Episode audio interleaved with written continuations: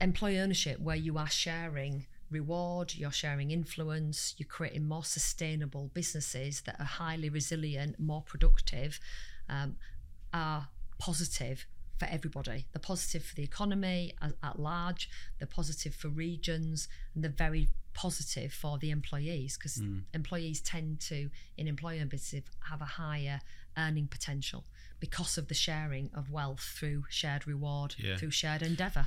What I guess why haven't we seen more of it? Because the tax benefit seems really strong from, Yeah. from my limited knowledge. Um, it's it's still an issue of simple issue of awareness. okay. So um, this is something which um, has now been going for what nine years. Um, the EOT, employee ownership.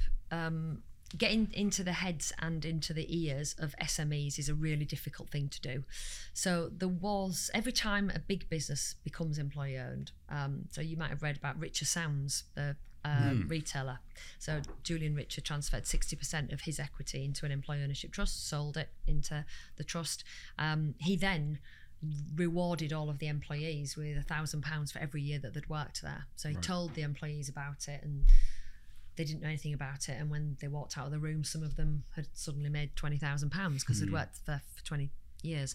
So you can imagine the the the, the mainstream media jumped on that, and every single you know tabloid and broadsheet paper covered that.